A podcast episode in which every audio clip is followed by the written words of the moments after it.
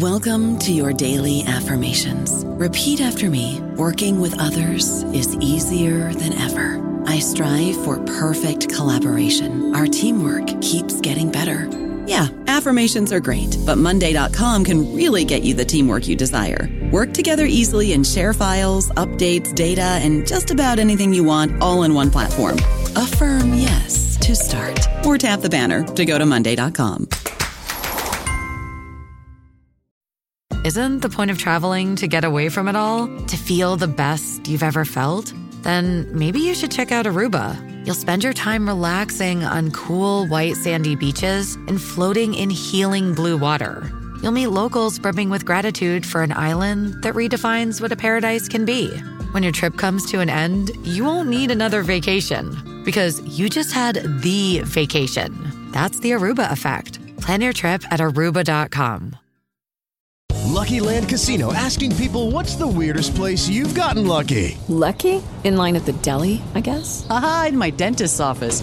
More than once, actually. Do I have to say? Yes, you do. In the car before my kids' PTA meeting. Really? Yes. Excuse me, what's the weirdest place you've gotten lucky? I never win and tell. Well, there you have it. You can get lucky anywhere playing at LuckyLandSlots.com. Play for free right now. Are you feeling lucky? No purchase necessary. Void where prohibited by law. 18 plus. Terms and conditions apply. See website for details. Welcome to the New Books Network. Hi, my name is Nathan Hobson, and I am a host for the New Books in East Asian Studies podcast, a member of the New Books Network. Today, I'll be talking with Dr. Seiji Shirane about his book, Imperial Gateway Colonial Taiwan and Japan's Expansion in South China and Southeast Asia, 1895 to 1945. The book, which is out from Cornell University Press in 2022, demonstrates that colonial Taiwan was an imperial center in its own right, a political, social, and economic hub for the southern expansion of Japan's empire, led by officials with agendas that didn't always match with those of the government in Tokyo. In addition to this contribution to the study of Japanese empire specifically, Imperial Gateway highlights two aspects of the history that are often underappreciated in the Anglophone literature. First, Shirane expands the aperture of his narrative beyond bilateral Sino Japanese relations to encompass a more dynamic multilateral milieu that includes colonial Taiwan, the region's Western powers, and the Japanese, uh, what the Japanese called sekimin, the overseas Taiwanese uh, subjects of the empire. Second, Shirane pays particular attention to the agency not just of the government general installed by Japan to rule over Taiwan, but also to those overseas Taiwanese who were both wooed by the Japanese to advance their imperial ambitions and also pursued their own autonomous interests. All right, Dr. Shirane, welcome to the podcast. Thanks for joining us. Oh, thanks for having me, Nathan. Yeah, so I wanted to uh, start off by asking you how it is that you became interested in the project that became Imperial Gateway. Sure. So, uh, just my personal background is I'm, you know, second, third generation Japanese American. Uh, I was fortunate enough to grow up with four uh, grandparents uh, that I was very close to, who all experienced World War II. Uh, so, really, since uh, since I was little, I, I was fascinated by Japan's defeat, the wartime period. Um, but a, a, big turning point, I would say, in my personal and academic life, uh, I was an undergrad at Yale, really interested in Japanese history, but I had a two week exchange program uh, in Hong Kong in 2002 and we spent two days in Guangzhou. I'd never been to mainland China, and I got to talk to university students there, and really for the first time um, saw firsthand how much anti-Japanese sentiment and how much, uh, understandably, you know. Um, uh, uh, war memory and and Japan's occupation uh, uh still resonated. So you know, I went back to undergrad. I, I didn't have Chinese, but uh, you know, my my undergrad mentors at the time, Chris Hill and Lori Watt, um, we all really noted how in the J- Japan Empire field, uh, most of it is Japan centered, Japanese language centered, and you know, wouldn't it be nice to have Chinese or Korean? So uh, I did a two year uh, teaching fellowship with Yale China, where I, I went back to Guangzhou and taught two years of English there uh, with the goal of becoming fluent in Chinese. And it, it really was a formative, transformative time for me. And, and that got me on the road of wanting to go back to grad school eh, uh, to do Sino Japanese relations. Uh, and then no, I wanted to think of a, a sort of new, fresh ways to approach modern Sino-Japanese relations uh, beyond Manchuria, beyond Shanghai and the main treaty ports, and, uh, and, and this was another fortuitous. Um, uh, um, you know, event in that after my first year at Princeton, uh, I I spent time in Taiwan, in mainland China, in Tokyo, uh, and I really saw uh, the massive amounts of accessible uh, Japanese colonial archives, publications um, uh, in Taiwan, and also a really burgeoning field of Taiwanese history that really is is in Chinese and then you know not really made aware of in in Anglophone scholarship. So uh, I thought of Taiwan as really uh, at the time really a, a, gateway. The Japanese there were thinking constantly about South China and Southeast Asia and and writing policy, writing publications, and and that was really the sort of impetus to uh, look at Sino-Japanese relations. And I'm not a Southeast Asianist, but really extending into Southeast Asia was part of this project, so I had to include that uh, uh, in the end as well. So that's a long, long-winded way of talking about how how I came to the project. Well, yeah, no, thank you for uh, laying that out, and I think it's uh, you know I was struck by the fact that it probably would have been quite easy to sort of run away from the initial hostility, even if it wasn't directed at you, but the sort of historical enmity and the the problems of historical memory, uh, rather than kind of rushing in to embrace it as the problematic that would define your career. So that was really sort of an interesting for me an insight having read the book. Um, into sort of seeing where your head was in doing it. Um, so, with that in mind, I want to uh, jump into some of the things that you lay out in the intro and in the conclusion. Um, and the, of course, you know, you've talked about how, sort of in a personal sense, uh, Taiwan has been this sort of gateway. Um, but you talk about it in the book as both an imperial gateway and specifically as kind of the southern gateway for the Japanese Empire um, as it's expanding southward. And this is really central to the book, obviously, as the title indicates. Um, and so you're writing uh, in the introduction this. Uh, you include this thing. Uh, you say no other Japanese colony played a more critical role in informal and formal southern expansion. Uh, and in chapter one, and I'm jumping ahead here a little bit in saying this, but you also write that. In the same vein, Taiwan was not a passive colony at the periphery of the empire, but an imperial center in its own right. Simultaneously, you point out that the Japanese government, uh, the government general in Taiwan, lacked the financial, logistical, and other resources that it wanted, and it was hampered by uh, intra-imperial rivalries, conflicting agendas in you know with Tokyo and Manchuria, etc. Um, and this is where you bring in this sort of, I guess you'd call them the protagonists, I guess, of, of the book in some ways. This overseas Taiwanese community. Uh, so who who are these people? What you, who are you referring to? And in the broadest terms, why are they so important to your story of proxy colonialism? Uh, in other words, what is their position in this expanding empire? Okay, great. So I'll I'll start by trying to give an overview of sort of the uh, you know what I'm trying to do as a methodological and historiographical intervention Japanese Empire studies. One is there's been really excellent work on Japanese Manchuria, Japanese Korea, Japanese Taiwan, um, over uh, especially you know the last couple decades uh, um, that use Japanese, Chinese, Korean, uh, multilingual. Um, uh, archives, uh, but I really do see most of these colonial pro- uh, studies as being concerned with bilateral um, relations between the Japanese metropole and the colony. So, what's the impact of the metropole on the colony and the colony's impact on the metropole, whether it's total empire? Uh, and then you also have, sort of separate from that, more on the China side, really interest in semi-colonial Taiwan, uh, semi-colonial China. What what's the role of Western and Japanese informal empire? So no no um, full colonies in in the the uh, uh, treaty ports, but extraterritorial rights, uh, most significantly Shanghai, Tianjin.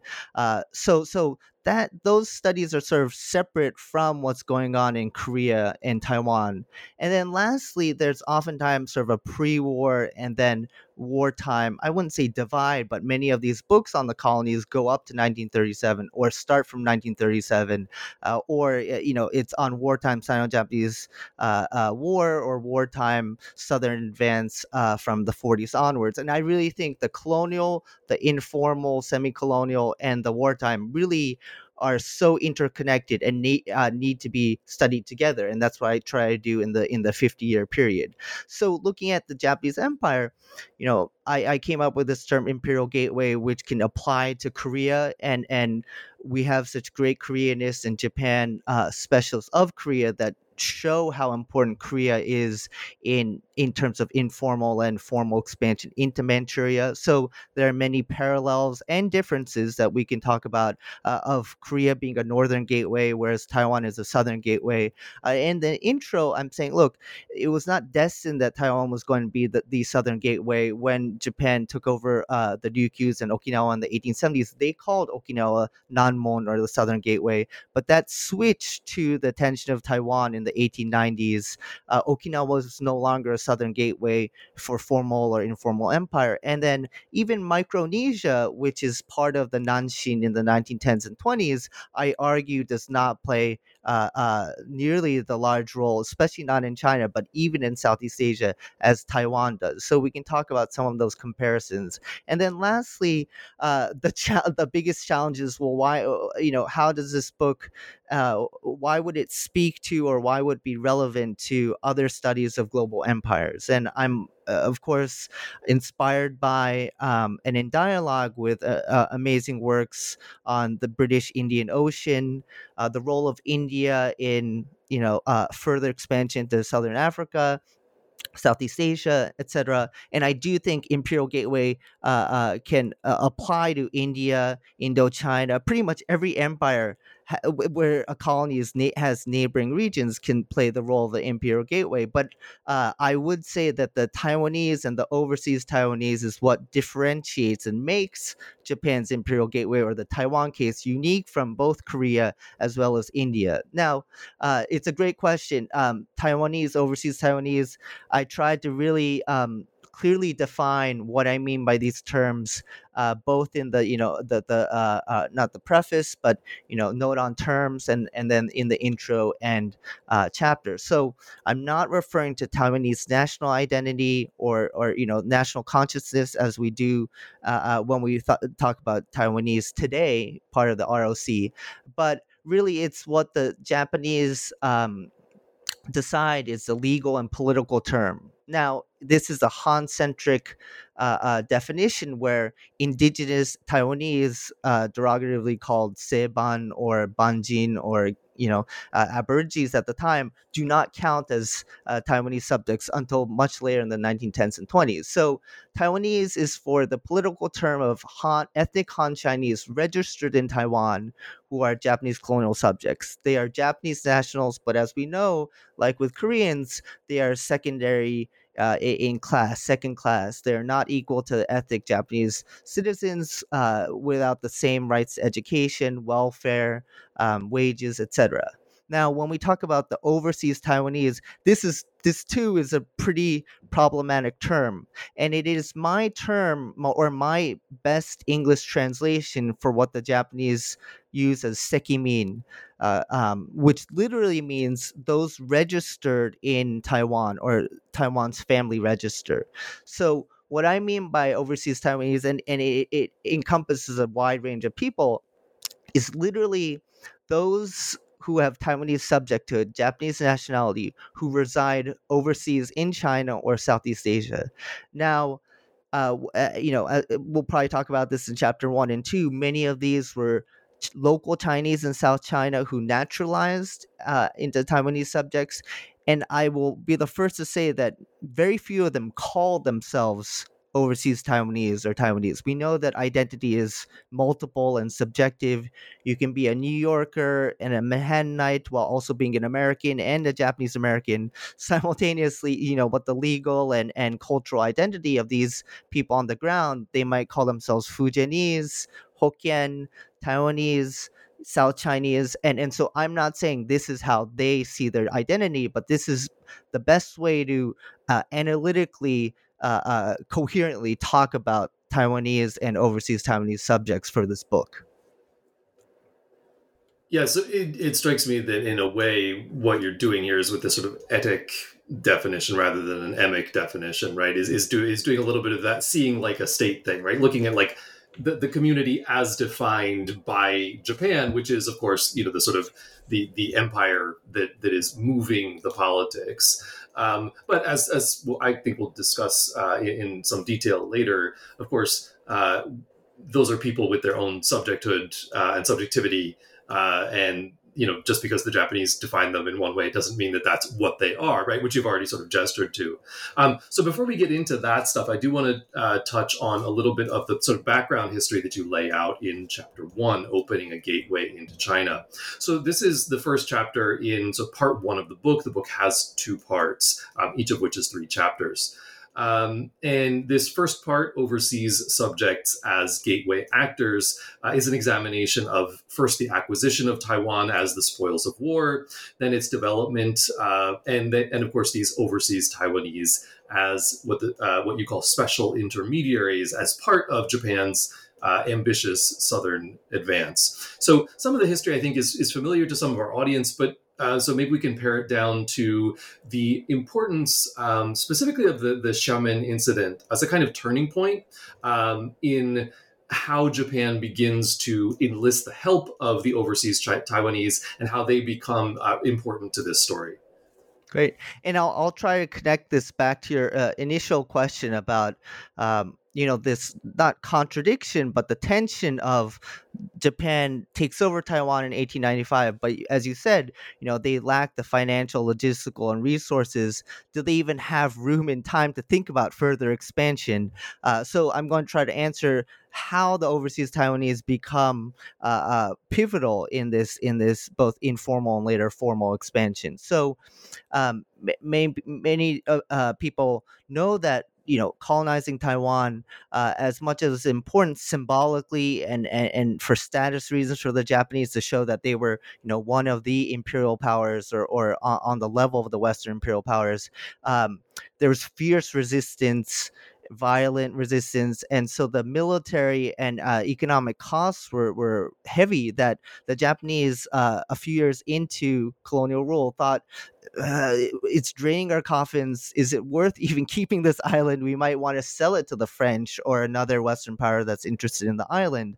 Uh, so then, how how do how do they even start to look at South China? So the Taiwan government generals, those were appointed from from uh, Tokyo, uh, oftentimes are Japanese army or navy leaders from the start, they think, look, uh, South China has such um, uh, long historical, economic, cultural connections. It's only natural for us to try to go from Taiwan into South China uh, uh economically, geostrategically. Uh, but again, they, they don't have Japanese settlers, soldiers to send to South China. And and meanwhile, you know, more uh, Japanese businessmen and settlers are more interested in northern expansion into, you know, going into Korea, going into Manchuria or Shanghai.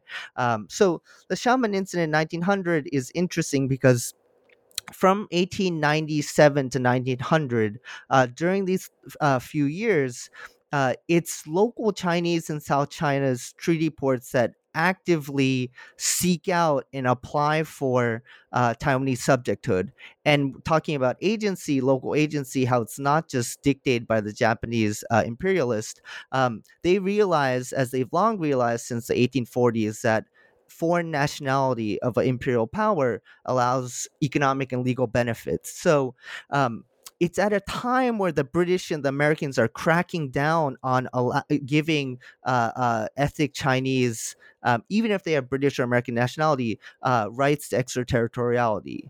Um, they're doing that because they want, uh, you know, better relations with uh, Chinese authorities, but they're also doing that because of anti-Chinese uh, uh nationality and racial sentiment. Uh, the Japanese are going in the reverse direction, saying, well, if they're local Chinese businessmen, wealthy people, well connected, uh, uh, you know, government leaders who want Taiwanese subjecthood, and it, this is very cheap way to just increase our Taiwanese and Japanese population in an area. Again, we don't have a lot of resources, but if they want to apply for it, we'll get. So basically, handing out Taiwanese subjecthood to thousands of uh, uh, local Chinese. So the majority of the so-called overseas Taiwanese become the are are, are actually uh, uh, naturalized Chinese. And in 1900, those in Chinese history, East Asian history, will know it's the year of the Boxer Rebellion.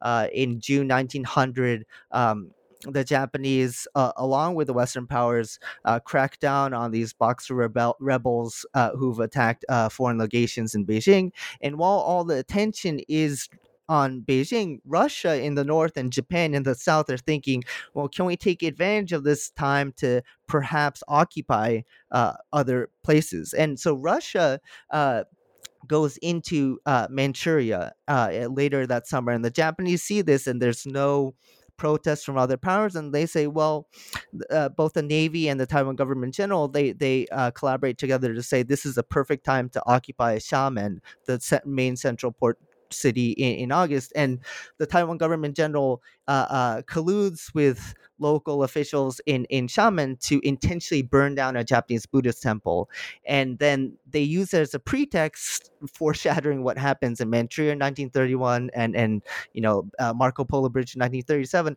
We need to protect our overseas Taiwanese residents, our Japanese nationals, and then they land naval troops in Xiamen. Uh, but in the end, the Russians, British, and Americans land their naval troops. And so, in the end, uh, Goto Shinpei and Taiwan government general officials are saying, "Look, we should we should uh, uh, take advantage of this period to occupy and and uh, and uh, take control of Xiamen." But Tokyo, uh, Ito Hirobumi, and, and other general, they come and say, "We don't want a second triple intervention. We're going to withdraw the troops." So 1900s a turning point where the Taiwan government general sees that the Tokyo government, army, navy are not going to uh, uh, push for military intervention. So from there on out, they they turn to economic uh, uh and cultural uh, uh, intermediaries and say, look, let's use these Taiwanese subjects, many who are naturalized Chinese. Um, we'll give them extraterritorial protections and in turn they can you know help build this overseas taiwanese community schools hospitals and also uh, potentially uh, make inroads economically uh, and and maybe even politically yeah, this is um, you know it's it's one of those stories that I think, as you point out, the Boxer Rebellion has tended to sort of overshadow it in our thinking about what's happening in East Asian history there. Um, but you make a really compelling case, I think, in in you know chapter one that this is uh, you know an understudied and kind of under recognized part of what's happening in Taiwan, which because the you know part of your thesis here is that Taiwan is the uh, uh, you know imperial gateway, the southern gateway. It's then uh, becomes you know a much more sort of pivotal moment, I think, in Japanese imperial history than certainly than I had thought of it as uh, before. Um, so without uh, with that uh, background, let's jump into uh, chapter two, which is Taiwanese in South China's border zones. Um, here, you're using the example of the opium trade to show how the autonomy of the overseas Taiwanese was kind of a mixed blessing, uh, in your words, for Japan in the first several decades of the 20th century, uh, the government general is pursuing uh, imperial, excuse me, imperial expansion, its own sort of aggrandizement within within the empire. There's this kind of you know internal politics about who's controlling the expansion of empire, um, and also kind of wants to co-opt these overseas Taiwanese, um, as we've already begun to talk about. Um, things don't go to plan. Spoiler alert, I guess. Uh, so w- why is this? You know, what, what happens? Um, how did the uh, what, what, what did everybody expect to get out of this relationship, and what did they actually get out of it? Um, that's you know Japan. That's the government general. That's the overseas Taiwanese. Um, and in what ways does that kind of simultaneously both advance and undermine the imperial you know expansionism uh, that uh, the Taiwanese government general in particular is after, and what does this mean for you know the relations um, in uh, South China um, and for the overseas Taiwanese? Great. So, really, chapter two, uh, I, I, think, along with chapter one, is really showing how messy empire is and how uh, a lot of it is improvisation, creativity, surprise, reaction. Uh, really, there isn't like a, a unilateral, you know, master plan coming from Tokyo. And as you said, look, the foreign ministry and the Taiwan government general and then military services, uh, they're really jostling and negotiating um, uh, who and, and and which Japanese and Taiwanese should should uh, uh, you know promote expansion. So um, the the opium opium trade is very interesting, and and uh, uh, Peter Thilly's uh, new book also uh, covers some of this uh, ground in a fascinating way of how uh, lucrative it was for local Chinese uh, merchants and entrepreneurs at a time where uh, um, you know, uh, both the Chinese at first, the Qing, and then the ROC, but also the international community is trying to crack down on the opium trade. So, um, I, I give the example of a local Chinese in, in Xiamen, Wu Yunfu, uh, and he's an uh, opium uh, dealer. And like many of uh, other overseas Taiwanese who are wealthy and uh, uh, uh, dealing in opium, uh, he applies for it and is accepted as a Taiwanese subject. He nat- is naturalized by the Japanese in 1913, and really what that allow gives him is a uh, he's exempt from paying Chinese taxes. Many local authorities, Chinese authorities, profited from and and and benefited from taxing opium and, and other goods.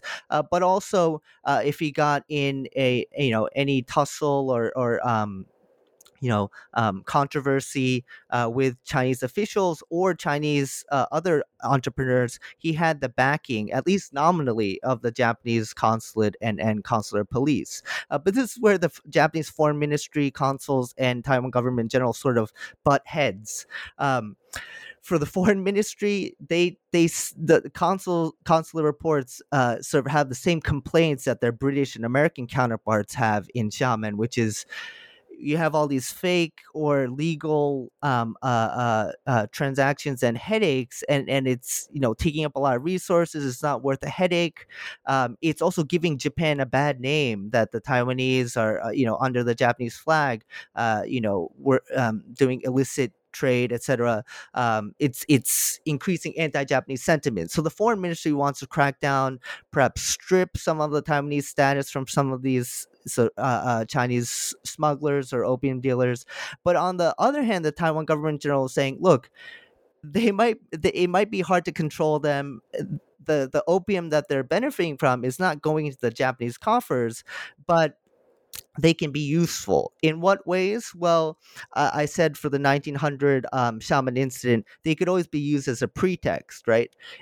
unruly Taiwanese, well, the Japanese have to go in and and help uh, secure uh, um, uh, uh the you know Xiamen or the society that is is in a state of anarchy because the Chinese can't do it themselves. So in 1916, uh, they increased the number of Taiwanese police assistants and Japanese police officials from Taiwan. So they're they're using it to say, look, there are bad Taiwanese and we need to control them. And and so it, it, it's this way of using it as a pretext and an excuse. And this foreshadows, you know, chapter five, where um, in 1938 they uh, the Japanese occupy Xiamen and other South China port cities, saying that you know they need to protect tens of thousands of Taiwanese from from Chinese massacres, and therefore they're going to go in. So on the one hand, it's it's it's a sort of uh, a proxy or pretext, and on the other hand, people like Wu Yunfu. Uh, in exchange for protection, he's donating lots of money, uh, uh, um, as, as as I said before, for schools and hospitals. Other Taiwanese their dual Sino-Japanese nationality is is a key. Um, Japanese and some foreign uh, uh, other foreign nationals could not purchase land or make certain business deals uh, outside of the treaty ports, but the Japanese rely on Taiwanese to help build a, a, a Taiwan sponsored railway in Shantou or to uh, be an intermediary for the Bank of Taiwan and set up many Taiwan based uh, businesses uh, and, and other cultural institutions. So, in that sense, um, they're trying to make the most despite the uh, occasional chaos that, that the, these overseas Taiwanese um, uh, uh, bring up. Right. And so then in chapter three, uh, which is Taiwanese in Southeast Asia, you take us out into Southeast Asia, where again, it's sort of the government general hoping to use the Taiwanese intermediaries to advance Japanese economic interests. And of course, this is, you know, despite, as you've said, the sort of improvisational nature of things, the chaos, the weird infighting that's going on. Um, nevertheless, there's this assumption that's underlying this project that the ethnic cultural, linguistic affinities uh, of the overseas Taiwanese with local populations would make them effective ambassadors um, and even promoters of Japanese interests. Um, I have to say, it sounds a little naive, and I think it from from what uh, what I'm reading in the book, it seems like that might have been a, a, fair instinct. So you know, what why didn't this work? And and if any, what lessons does Japan draw from the failures of? And I mean, failure might be too strong a word. Uh, you'll have to you know weigh in on that. But from the failures uh, of this policy. So, you know, this idea again. I think this is what makes Taiwan and the overseas Taiwanese case um, distinct uh, from Koreans or Indians in that they're trying to use this ethnic Han Chinese skills personnel to then expand in China and then other places uh, that have the Chinese diaspora, right? So the what they call the Kakyo or the overseas Chinese, about three million in the 1900s and then five million by the 1930s. Um, so it, it it's pretty idealistic and utopian and and as you said it doesn't work as well on the ground uh, and the reason why i wanted to bring in southeast asia for chapter three and chapter five is um, one for the comparative aspect right uh, they're trying to use similar strategies in south china and southeast asia but they have very different results um, the other is they really do see Southeast Asia, what they call the Nanyo, as an extension of South China. So the the phrase is often nanshi nanyo or in Chinese nanzhi nanyang, which later in the 1940s becomes the Nampo or Nanfang or the southern regions. That uh, they you cannot really look at South China, Southeast Asia, and they're interconnected. And this doesn't get a lot of focus on the Japan side, but of course, for uh, Chinese studies, overseas Chinese, Sinophone, uh, um, you know, South China, Southeast Asia connections are so pivotal. So, as naive as it might be for the Japanese to say, let's tap into this, they are pretty unique for trying to uh, use what connections already exist in Taiwan, South China, Southeast Asia. Now, now, what are the results? It, it, they're pretty meager in Southeast Asia uh, prior to 1941, and, and the reasons are, are, are, are, several. One is we understand why Chinese wanted Taiwanese nationality uh, in in chapter one and two, uh, right? it was not for patriotic reasons. They were not Japanese collaborators. It was very pragmatic, economic, legal incentives. Now, do they have those legal economic incentives in Southeast Asia? Uh, there's very f- few of them, or f- fewer. Um, mo- as we know, most of Southeast Asia, with the exception of Siam, Thailand, uh, were under Western uh, colonial rule, and therefore there was no extraterritorial privileges.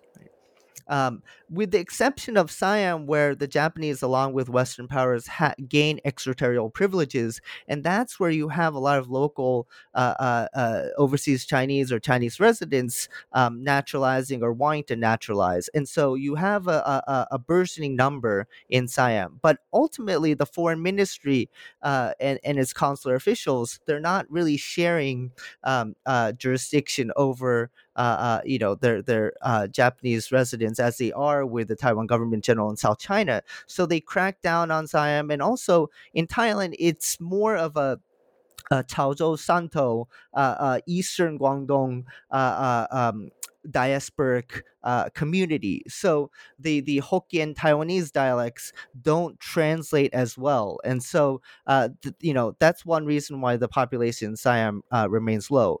The other interesting uh, region is the Dutch East Indies, where in 1909 uh, the Dutch grants Japanese nationals honorary European status. So you have the Japanese having similar legal uh, benefits that um, foreign Asians or Orientals, quote unquote, uh, like the Chinese, uh, uh, didn't enjoy. So after 1909, there is sort of an incentive or interest in Chinese to, to uh, obtain Taiwanese status. And you have one of the, the uh, uh, great Chinese Taiwanese uh, tea and sugar magnates called Guo Chunyang, who has like I think several British and Japanese or, or Taiwanese uh, uh, subjecthood, uh, and so there's a growing um, Taiwanese community in the Dutch East Indies. But as we know, with the Philippines under U.S. control, there's not only anti-Chinese nationality laws they consider any Taiwanese subject to be racially Chinese. So you you could be a Japanese national, but you can't enter the Philippines uh, uh, uh unless it's certain. Uh, uh you know, uh, you have certain exemptions. So um, there's the tiniest population of Taiwanese in the Philippines, but ironically, it becomes the largest number of Japanese. you know, te- you know, tens of thousands of Japanese go as laborers to help help construct infrastructure and and grow grow agriculture in the Philippines. So you have different. It's very hard to generalize, but you have different cases in Southeast Asia. Uh, so one is the you know the the the um, legal and colonial uh, um, system and structure is different. The other is even those who who uh, uh, um, make it out there. So there are about a thousand Taiwanese by the 1930s across Southeast Asia. You have the Manchuria incident, 1931, 1937 war with Japan, and we we know from our you know survey courses about massive anti-Japanese boycotts and sentiment and activities. That's the time where you do not want to show your Japanese flag and say that you're Taiwanese. You're going to be you know harassed, killed, boycotted. Uh, so this is a fascinating place where in South China you wanted to even pretend to be Taiwanese for protection, whereas in Southeast Asia, many Taiwanese, uh, uh, whether they have been naturalized or not, try to stay under the radar and pass as a Fujianese, uh, you know, in in Singapore, etc. Uh, and so that's why the numbers are are really small in Southeast Asia compared to South China. I don't know about you, but I'm very busy and I don't have a lot of time to cook. That's why I subscribe to Factor. Eating better is easy with Factor's delicious, ready to eat meals. Every fresh, never frozen meal is chef crafted, dietitian approved, and ready to go in just two minutes. You'll have over 35 different options to choose from every week, including Calorie Smart, Protein Plus, and Keto. These are two minute meals. Factor meals are ready to eat and heat, so there's no prepping, cooking, or cleanup needed. They're flexible for your schedule. Get as much or as little as you need by choosing your meals every week. Factor is the perfect solution if you're looking for fast, premium options with no cooking required. Sign up and save. We've done the math, and this is important. Factor is less expensive than takeout, and every meal is dietitian approved to be nutritious and delicious. Head to factormeals.com slash NBN50 and use code NBN50 to get 50% off. That's code NBN50 at factormeals.com slash NBN50 to get 50% off. So in other words, you're saying it's cancel culture, right? Basically. Yeah. Um, yeah, so so um, it, that, that's really interesting, and again, thinking about not only the the politics within the Japanese empire, but between the different empires, and right, sort of think you know the the carving up of the world and who gets what privileges. Um, I thought that was interesting that that comes out with the uh, the Dutch East Indies. Um, so, chapter four takes us into part two, uh, and this is the wartime gateway, part two, um, which takes us beyond 1937. And, and, and, I appreciate that you talked about, um, you know, in the introduction of the podcast, exactly why you thought it was important to sort of bridge this gap um, as we go into the years of wartime mobilization. Uh, so, chapter four, Mobilizing for War, examines the problems which arose when Japan began sending these Taiwanese subjects to the front in China. Um, you observe early on that, quote, Japanese authorities worried about whether decades of colonial rule had sufficiently assimilated the Taiwanese such that they could be trusted with arms to fight for their Japanese, quote unquote, motherland but they went ahead with the decision anyway. Um, and so, what was you know how how was that decision made? Right, like what were the pluses and minuses? What were the kind of uh, decision tree there? What were they weighing? Because it seems to me overall, um, I mean, your conclusions about the Taiwanese reaction here um, intersect, you know, of course, with your overall argument in the book. Uh, about the high degree of autonomy that many overseas Taiwanese are able to maintain. Um, also, some of Sayaka Chatani's observations about the nature of the relationships of colonial subjects to the Japanese Empire in particular. So I wonder if you could comment maybe a little bit on that um, and also explain the Japan side dilemma and how that reflected the messiness of wartime goals and policies vis-a-vis Taiwan. What made them different from you know other uh, parts of the empire? Um, and just as an example of this, you point out that while overall Japan pursues this very aggressive policy of assimilation, quote, Japanese officials often sought not to eradicate, but to take advantage of the Chineseness of their Taiwanese subjects, which is kind of, I guess, like in some sense, a continuation of um, earlier policy. Great. So yeah, I, I, I you know, I, I definitely want to clarify and say there are several great works that that are looking at you know the transition from pre-war to wartime, uh, including Sayaka Chatani's, Liu Qing's, Tak Fujitani, and I I'm very much in dialogue with what is changing uh, uh, after 1937 with wartime mobilization and then the Kominka or imperial subjectification slash Japanization. So I'll just make clear that for part two in the wartime period, the overseas Taiwanese um, category, uh, uh, be, the demographics start to shift right? Um, in the pre 1937 period, uh, like I said, a lot of them were naturalized or proxy Taiwanese, whereas after 1937, there are many being mobilized and deployed physically going from the Taiwan island uh, to the war front in South China, Southeast Asia. So, uh, uh and and the pre-war night overseas Taiwanese will also come into play, and we can talk about in uh, chapter five. But just to sort of clarify uh, uh who these Taiwanese are and I think the um, you know I- intervention slash contribution I'm making is that um, uh, despite having great studies on wartime mobilization, what is Kominka, you know, and then what's the subjectivity of the, of these subjects, and and what are they going through? What's the motivation for them to volunteer, so-called volunteer? Are they coerced, etc. Um, I think there are, are, are, few sort of cases on what happens to these soldiers or servicemen once they leave Korea, once they leave Taiwan, right? Um, I will say that the the the the Chineseness that was such an asset um, for uh, the Japanese in Taiwan, in South China, Southeast Asia, becomes a double-edged sword uh, in 1937. Um, you know they many of these especially young taiwanese youth have undergone japanese language education their their you know formal official language is japanese they're bilingual yet their ethnic linguistic ties to their Han, you know, ancestral homeland, the the Sokoku or Zuguo, um, makes them suspicious, right? Uh, can we? So so so comparing it to the Korea case, which Tak Fujitani does does marvelously, Korea, ironically, uh, so so you have a much higher population of uh, uh, or percentage of Taiwanese males who are bilingual and understand Japanese. It's a much lower percentage in Korea among Korean males, which Zhou Wanyao and others have have have uh, pointed out in comparing.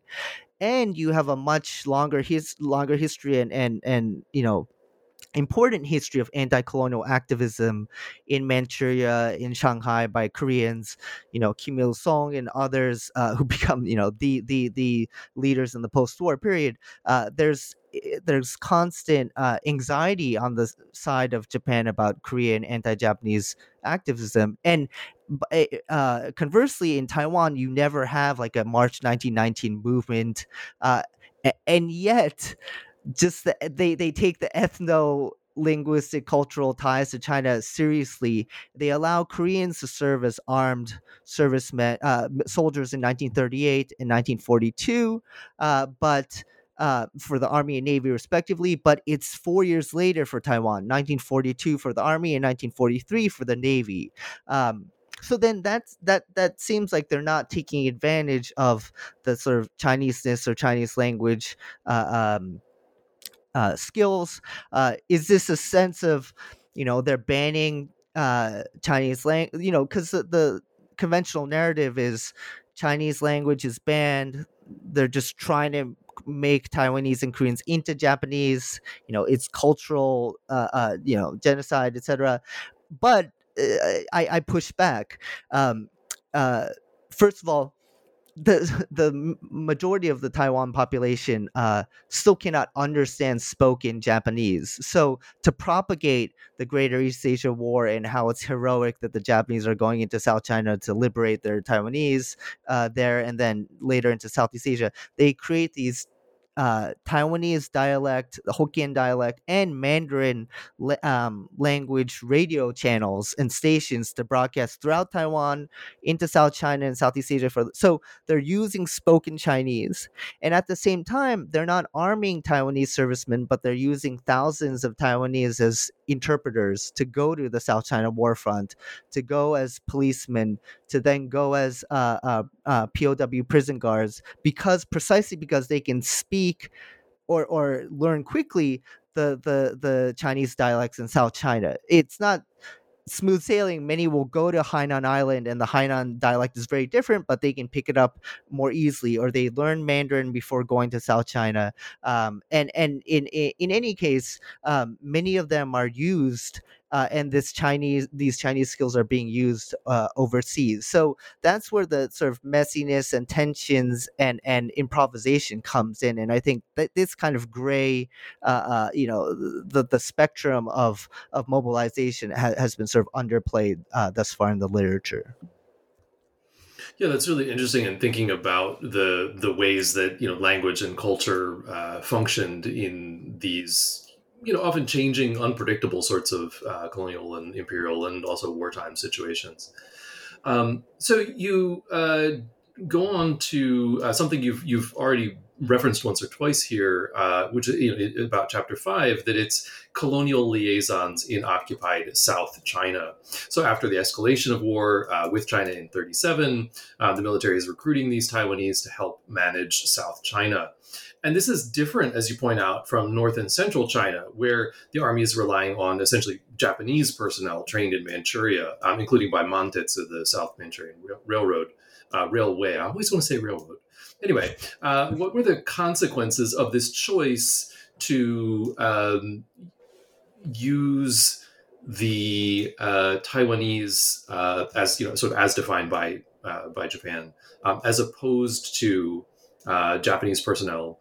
And what were the consequences, right? Not, not just for Japan, but also for those personnel who were chosen, right? How did the and and and one of the things that really struck me was that there are um, Taiwanese so-called comfort women, um, and how does that, uh, you know, have, having them there on the, in those same areas, how does that affect the the relationship, right? What does it what does it do to trouble that relationship?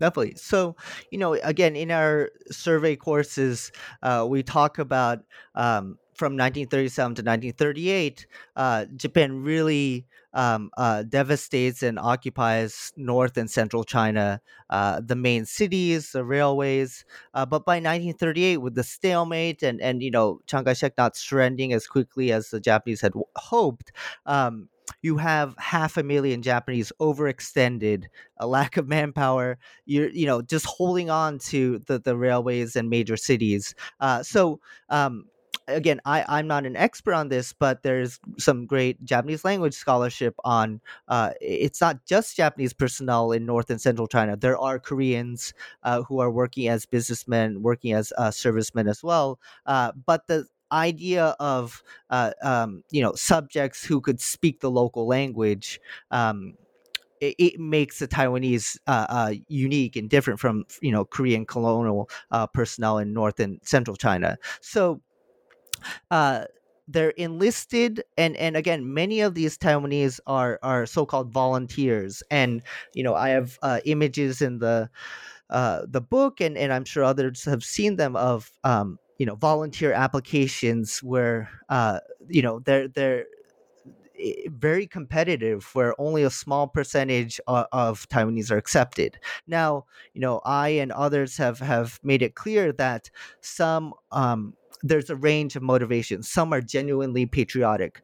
They've gone to Japanese school, language school. They want to show that they're just as capable as, as the ethnic Japanese. So there's sort of a genuine patriotic, uh, uh, uh, you know, for a certain percentage of these people. Uh, there's the pr- pragmatic aspect of being paid two to three times the wages, right? Um, so and patriotism and pragmatism are not mutually exclusive. There's there's a spectrum, uh, but then also there are oral histories and memoirs that are, you know I, I've consulted where of course they're being coerced or pressured by their Japanese teachers and policemen coming to their you know uh, you know neighborhoods. So there's a wide range why Taiwanese are, are enlisting.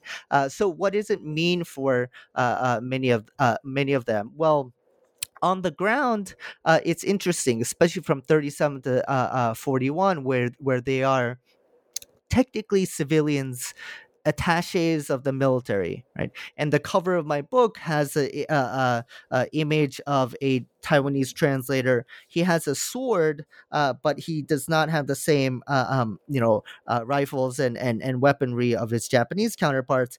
And he has a, a white band on his uh, uh, armband that says "Tsu" for Tsuyaku or military interpreter, and he's interpreting uh, and interrogating basically this Chinese POW with his hands behind his back on the left side. So. Um, you know one of the anecdotes that I, I I, I draw on from you know oral histories and memoirs is uh, uh, how these Taiwanese military uh, interpreters felt. On the one hand, they were paid more than actually some of their Japanese soldier counterparts. So low ranking Japanese soldiers are higher in status but making less money. And therefore these Taiwanese interpreters become an object of, you know, uh, envy or hostility where they're saying, look, you're doing safer work and you're just a Taiwanese, yet you're making more money than us. Uh, also, there is this ch- ethno Chinese uh, discrimination of calling them Chankoro or Chinamen or Chinks or whatever, saying, look, these Taiwanese can't be fully trusted. Uh, and it goes back to this idea that it's because they're they're ethnically and ancestrally Chinese. Uh, and on the other hand, um, we can foreshadow how what's going to happen to these Taiwanese in 1945 when the uh, empire falls, they're the ones interfacing the most with Chinese POWs, overseeing their forced labor, uh, you know, distributing medicine and food and talking to these Chinese. So they become also the the ones whose names and faces the Chinese remember the most right? And there's this hostility of you guys are Chinese collaborators, Japanese collaborators, you know, uh, uh, taking advantage of power, uh, etc. So again, they're they're um, this is not to absolve them of any autonomy or agency or responsibility, but they are in between the Japanese and Chinese. Now, the Taiwanese comfort women I'll just pause and say that um, women, you know, uh, uh, do not make a big appearance in the book until chapter five and six, and and one group of women are uh, uh the Taiwanese nurse assistants, and they're the you know the the closest in terms of uh, uh, counterparts to their male Han Taiwanese uh, servicemen, uh, in that many of them volunteer to assist in the South China War front, uh, assist Japanese nurses who will be ranked higher and paid more uh, with a different, you know, hat. a nurse hat, they're going to wear the same nursing uniforms, but with a different hat to hat color to um, signify their their second class status. Um, now, again, there's a range of uh, the same range of uh, motivations: uh, pay, patriotism, pressure, etc. But there is a similarity where they're second class but supervising Chinese nurse assistants or Chinese civilian personnel. The Taiwanese comfort women which have not gotten as much uh, uh, you know publicity unfortunately as as their Korean counterparts uh, I mean, it is just equal, equally as tragic in that those interviewed and, and the documentation we have from their memoirs in the 90s and, and, and oral testimonies are that the majority of them were tricked. They thought they were signing up to be a nurse assistant or signing up for work in a restaurant in South China or elsewhere, or Japan. Uh, others were just, you know, kidnapped or coerced to, to become military sex slaves in these comfort uh, uh, uh stations and and what what is but what does parallel their male you know uh, taiwanese counterparts is that it's a totally different situation. Yet the japanese um, signify and and place them uh, also as second class imperialists in the comfort women hierarchy where japanese comfort women are are uh, you know in in documents supposed to be paid uh, uh you know about two thirds more than Korean and Taiwanese comfort women, whose wages are second. And then below them are Chinese, and then below them are local Southeast Asian comfort women. Now, we of course know that many of these were never, many of these wages never uh, uh, uh, were remitted, and we have all kinds of you know uh, uh, problems with compensation. Uh, but the fact that they would be identified as second class uh, compared to other comfort women. This, of course, doesn't come up in, in, in the memoirs and and in the the uh, oral testimonies, but I think that should be noted. Uh, the last thing is that this story of comfort women, uh, Taiwanese comfort women, is not just a Japanese victimizer versus the Taiwanese or Chinese victim. Like in Korea, and this has gotten a lot of pushback, um, uh, uh, is is talking about Korean male complicity and then Taiwanese male complicity. There are, you know, the oral uh, uh testimonies show that, um, uh, you know, Taiwanese, there were Taiwanese male uh, comfort women recruiters and also comfort station managers, right? And even Taiwanese servicemen have admitted and talked about in their memoirs and oral histories how they made use of these comfort stations, right? So, I, again, I, I just wanted to show that you know the the range of of agents here it's not just a japanese verse uh, when it comes to gender power and exploitation yeah, thank you for sort of diving into that because it is complicated and it deserves the sort of time that, that you gave to it there. Um, so we're we're nearing the uh, last chapter now, which is chapter six, advancing into the southern region. So as we've been talking about, you know, from the early 1930s, um, already uh, the government general uh, in Taiwan had wanted to make the island an administrative, economic, and strategic center uh, for this, you know, imperial southern advance. Um, and uh, you know, measures during that decade, during the 1930s, continued to sort of contribute to uh, Taiwan being and becoming even more of an important imperial base. Um, and this, the Pacific War, obviously uh, contributes to that as well from 1941 onward. And in this context, the Taiwanese are mobilized to help Japan manage these diverse populations in Southeast Asia. Um, so Taiwanese uh, you observe that uh, Taiwan's gateway imperialism resulted in the Taiwanese occupying positions on the southern war fronts that were at once empowering and vulnerable, which you've already talked about a little bit. And I really do like the um, the, the fact that you brought up the book cover, right? Because it's, it's a nice symbolic image of that. Um, they're, you know, in some ways Japanese, in some ways second class imperialists, in some ways neither, you know, both and. Um, so what specifically kind of privileges and power did they have and what kind of challenges did they face um, in trying to you know manage their own lives within these internal hierarchies uh, as well as the relationship with uh, southeast asians that they were supposed to be helping and managing?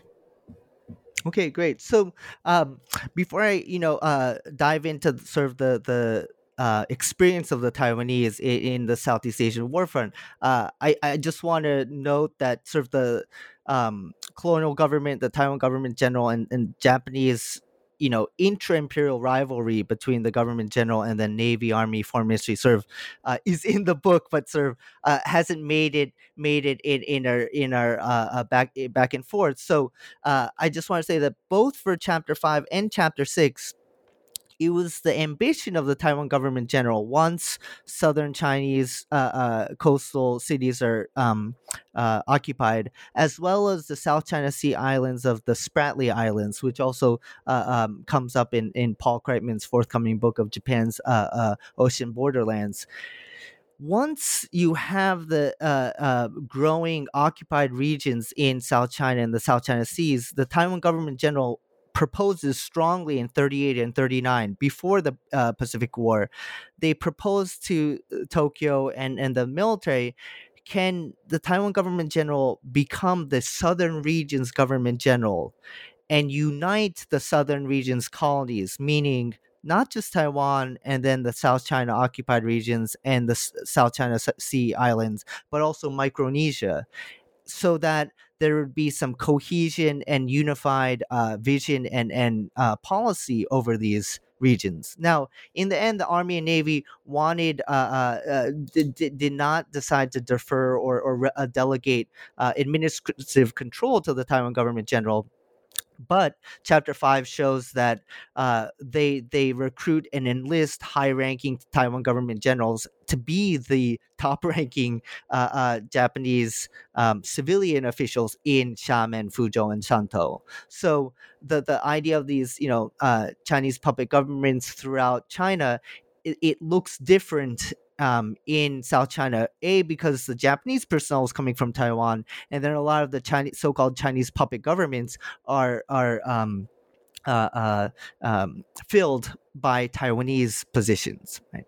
Um, and then in in in terms of Chapter Six and the Southeast Asia part, uh, Micronesia was too important for the Navy in, in in its preparations for you know the Asia Pacific War to sort of give to Taiwan. But interestingly, Spratly Islands, which are very far away from Taiwan, they become uh, uh, administratively part of Kaohsiung or Takao, the southernmost prefecture and, and city in Taiwan. So the the government general's uh, uh ambitions are sort of halted and and they don't get complete administrative control but it is in terms of japanese and taiwanese personnel that they can enlist recruit and mobilize where they are then uh, contributing to the the war front uh, we we've gone over some of the motivations and and the you know challenges that Taiwanese personnel face in South China. So they're very similar in Southeast Asia, but I'll note some of the differences. So similarities is there's by you know by 1930s 40s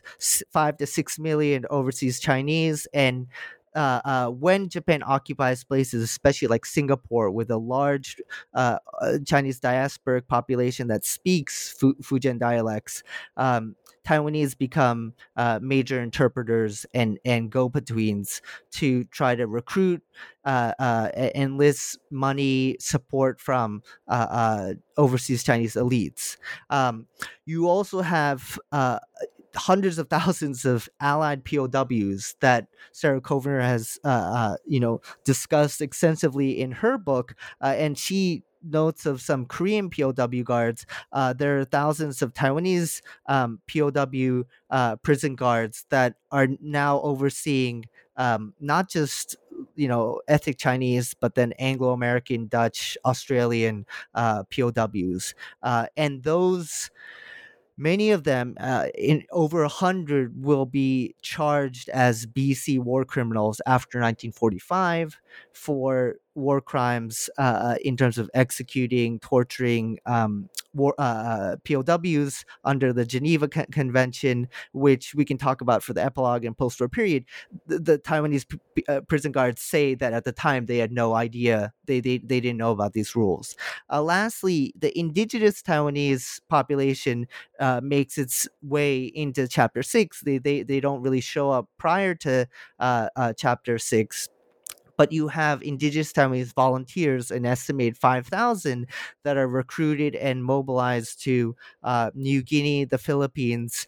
And the rationale behind that is also a, a sort of ethno uh, anthropological rationale, meaning uh, Japanese uh, colonial officials and military officials believe that indigenous Taiwanese are used to mountainous jungle terrain in eastern Taiwan and would be really useful and helpful for clearing, you know, the terrain, uh, making roads, and uh, being less susceptible to malaria, etc.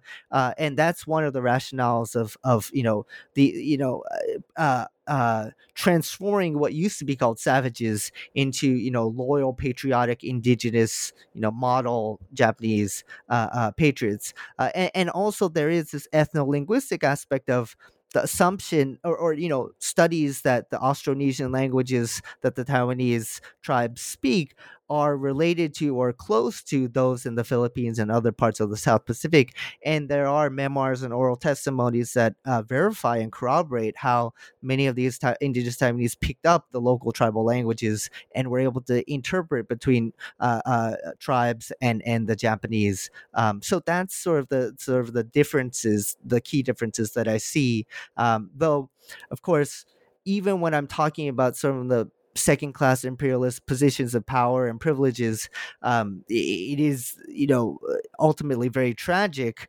Uh, uh, the steep costs of, of warfare, right? There are about 200,000 uh, Han and indigenous Taiwanese servicemen, and an, over uh, one tenth or 30,000 of them uh, uh, die. And, and you have Han and indigenous Taiwanese sent on, you know, the last year kamikaze sort of uh, attacks in the Philippines. So, um, you know, the whatever the reasons and motivations for many of these people volunteering or, or enlisting, uh, the re- results were equally devastating as as they were for the Japanese and you know millions of Asians across the region.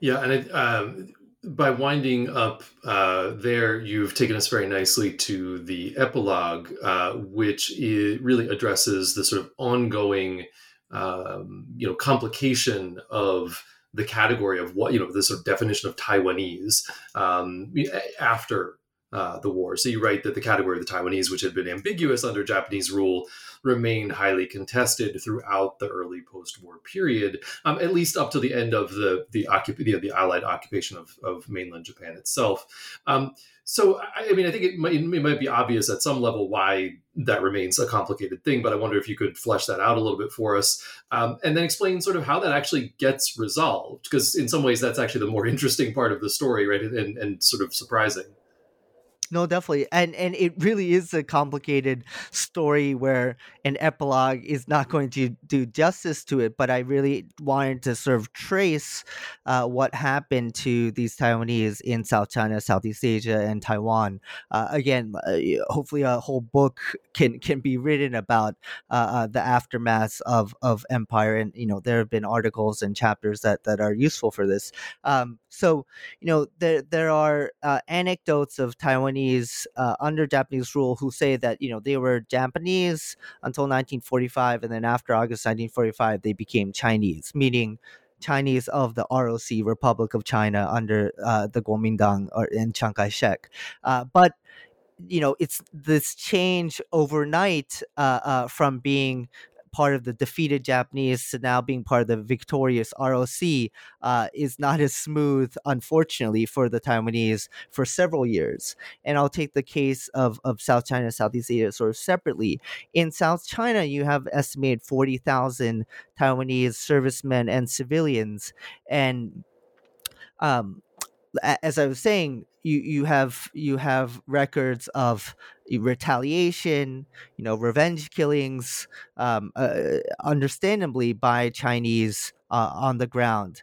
Uh, but one of Chiang Kai-shek's sort of um, uh, uh, policies here was and and dilemmas is should these Taiwanese who are now ROC Chinese nationals should they be uh, um, tried if for any kind of you know wartime atrocities as Hanjian or Han traitors, you know Chinese Han traitors, or should be try the, should they be sentenced and tried as Japanese nationals, the nationality that they were at the time of their their their wartime actions. And so initially in forty five to forty six, Hanjian or Han traitor uh, uh, refers to anybody who's ethnically Han, whether or not they were a Chinese or foreign national. So many uh, Taiwanese in South China are, are arrested and interned as uh, uh, suspected um, Han traitors. But by 1946, Chiang Kai-shek ma- makes the declaration that uh, um, the Taiwanese will not be tried as Han traitors. If they were to be tried, they would be tried as Japanese war criminals. And ultimately, you have 58 uh, tried by the ROC as BC war criminals. Uh, roughly a tenth of the uh, 500 Japanese uh, uh, BC war criminals, BC meaning minor, so called minor war cr- cr- criminals, as opposed to the Class A war criminals, the 25 uh, top leading, you know, leaders it tried in the Tokyo um, war crimes trials. And what happens to the rest of the 40,000? There's very little paper trail, uh, but they are pretty much released and let go. Uh, part of this idea that uh, Chiang Kai-shek wants to reincorporate the new Taiwanese population and and not punish them. Uh, uh but also, you know, my my uh, um, educated guess is that many of them take on Chinese names you know, move to other parts of China or go back to Taiwan and take different names and sort of uh, go under the radar because they don't want to uh, be tarnished with this this idea of wartime collaboration or, or or you know atrocities. In Southeast Asia, the case is a little different, where they're not under ROC control or Chinese control, even though the ROC and Chiang Kai-shek want to control the Taiwanese population. There's about 60,000 in 1945, and they will are, are interned and then will be sentenced in uh, allied military courts, uh, respective courts, Dutch, Australian, British, American, across uh, Southeast Asia. Which is different from the Tokyo War Crimes Trials, uh, which is the subject of Yuma Totani's first book. Her second book looks at these Allied military uh, uh, uh court trials across Southeast Asia, and that's where Taiwanese will be uh, um, tried. And you have uh, roughly, you know, over a hundred who will be sentenced. Some will be executed. Um, and and then um, some of their sentences will be you know shortened and they'll go to sugamo like other japanese uh, uh, war criminals. So the roc and kmt first you know there there's um, roc uh, foreign ministry Foreign Office uh, documents stating that they asked the Allied military courts to release them and treat these Taiwanese as regular overseas Chinese or regular ROC nationals. But in the end, the Allied military courts and, and military powers do not recognize them as ROC nationals until 1952, which Nathan just talked about as a turning point when the ROC and Japan signed the Sino-Japanese Peace Treaty, uh, which formally uh, um, allows other countries to recognize uh, former Taiwanese subjects to be Chinese ROC nationals. So it really is a sort of nationality, uh, you know, puzzle and chaos, uh, not only throughout the pre-war and wartime period, but especially after the post-war period. Yeah, I mean, as you've suggested and started to lay out there, there probably is a whole book in there at some point. Um, and, you know, maybe we'll uh, get you back on here uh, for that in a couple of years. But uh, for now, I just want to thank you for uh, spending the time with us. Uh, and uh, yeah, we, we hope to have you back soon. Well, thanks so much for having me, Nathan, and, and really appreciate your service to the field. And, and I'm a big fan of the podcast. So thanks again. Thanks a lot. Take care.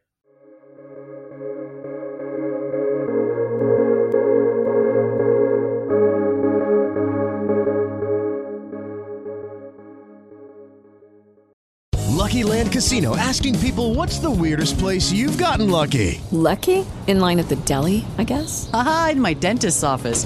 More than once, actually. Do I have to say? Yes, you do. In the car before my kids' PTA meeting. Really? Yes. Excuse me, what's the weirdest place you've gotten lucky? I never win and tell. Well, there you have it. You can get lucky anywhere playing at LuckyLandSlots.com. Play for free right now. Are you feeling lucky? No purchase necessary. Void where prohibited by law. 18 plus. Terms and conditions apply. See website for details.